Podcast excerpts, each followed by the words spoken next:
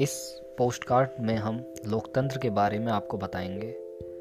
हम आपको बताएँगे कि पिछले सौ वर्षों में लोकतंत्र दुनिया के अधिक से अधिक देशों में फैलता चला गया। दुनिया के स्वतंत्र देशों में से आधे से अधिक देशों में आज लोकतंत्र है। लोकतंत्र का विस्तार बहुत सरलता से और समान रूप से नहीं हुआ है।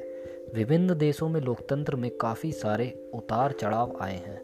आज भी लोकतंत्र के टिकाऊपन और उसकी स्थिरता को लेकर संदेह बना रहता है। लोकतंत्र के बारे में विभिन्न प्रकार की जानकारियों को हम इस पॉडकास्ट के जो भी एपिसोड आएँगे, उनमें हम जानेंगे। सो लिसन करिए।